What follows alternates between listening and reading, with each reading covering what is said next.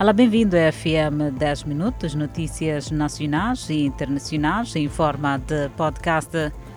Olhamos as notícias nacionais. Moradores de Malhantren mostram-se agastados com a água que inundou suas residências, alegando que está provém de um armazém onde o proprietário fez buracos de modo que a água pudesse ser escoada água com pressão durante três horas, o que agravou a enchente de água nas ruas e em várias residências no bairro de Macantren.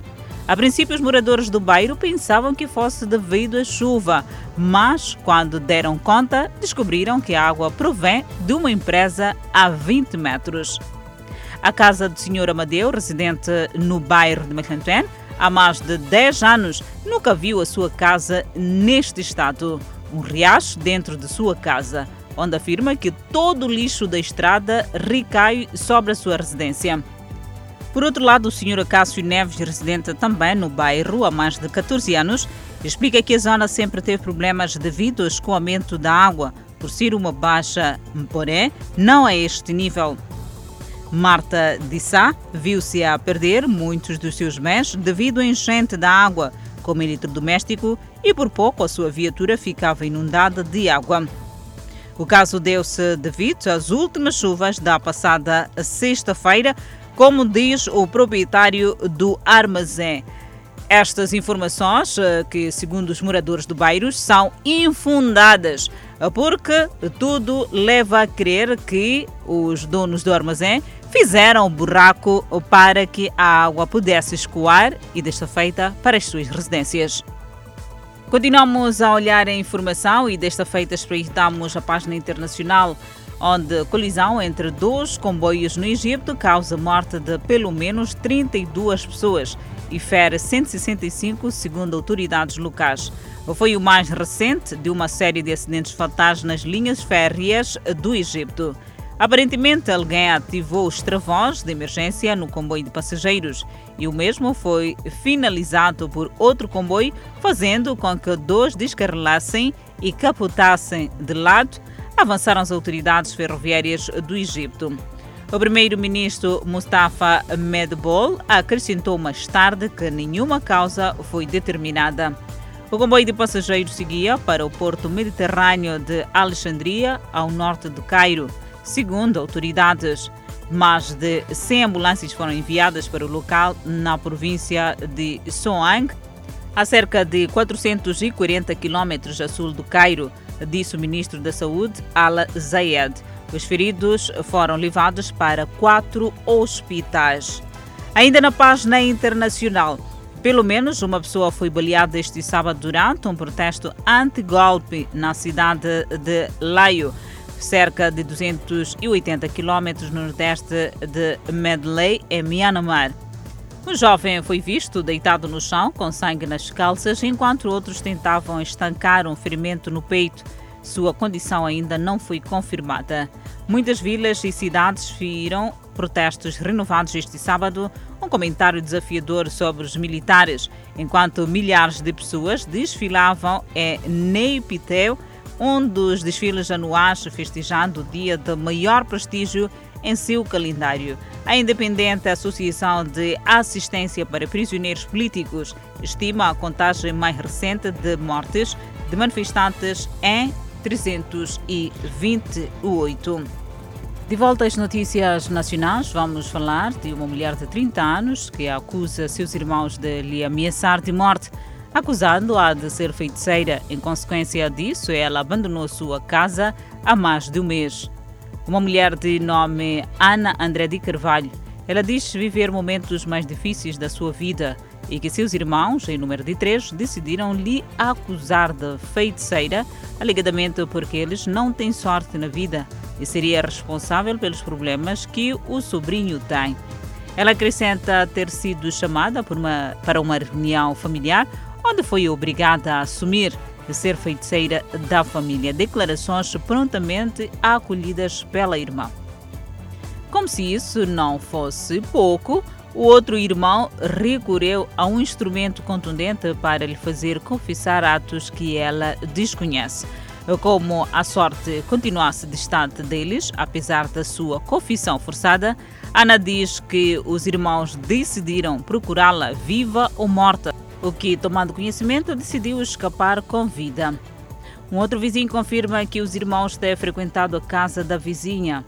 Logo depois, as cinco pessoas entraram na casa de Ana e a procuraram em todos os cantos, incluindo a casa em construção.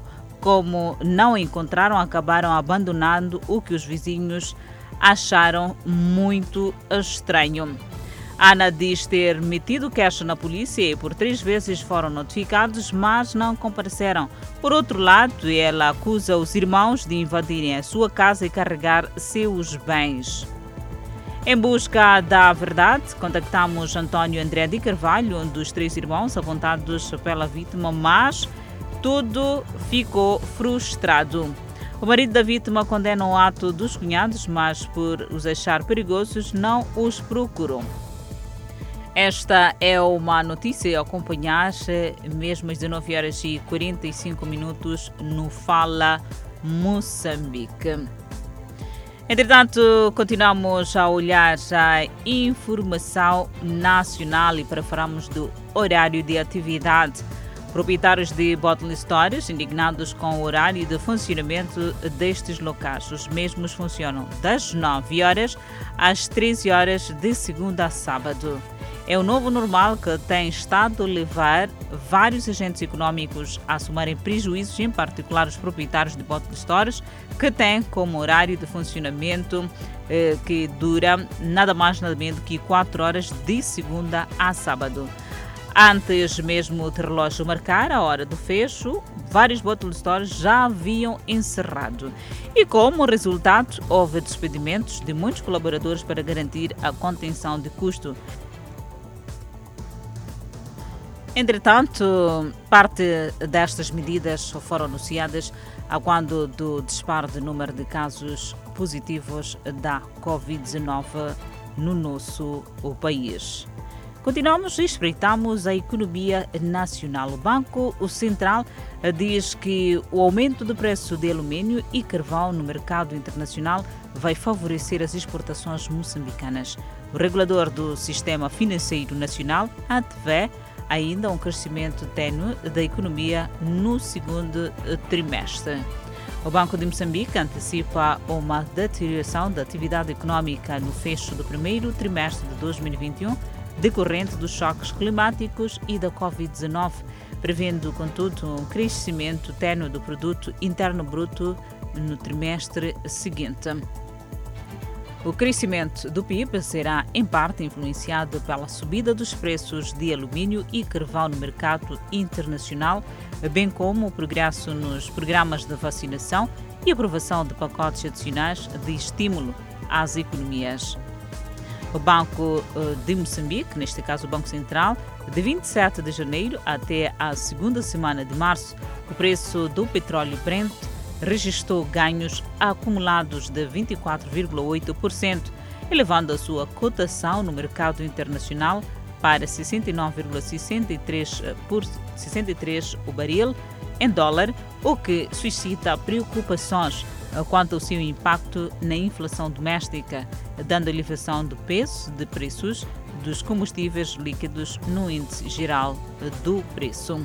O aumento do preço do Brent é essencialmente explicado pela manutenção dos cortes no, na produção pela Organização dos Países Exportadores de Petróleo e pela expectativa de maior desempenho da economia a nível mundial. E mesmo olhando ao mercado cambial, a moeda nacional, o metical, tem vindo a apreciar em relação ao dólar norte-americano desde o início de março, depois do pico em fevereiro, o último mês em que uma unidade de dólar custava 75 meticais e 11 centavos. O dólar depreciou, situando-se neste momento em 73 meticais e 35 centavos desde o início de março corrente, indica o Banco de Moçambique e, paralelamente às reservas internacionais brutas, mantém-se em níveis confortáveis, situando-se em 3,9 bilhões de dólares, suficientes para cobrir mais de seis meses de importações de bens e serviço.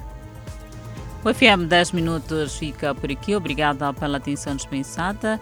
Acompanhe o desenvolvimento destas e outras quando pontualmente forem 19 horas e 45 minutos no Fala Moçambique. Obrigada pela atenção dispensada de Leite Isabela e meu nome.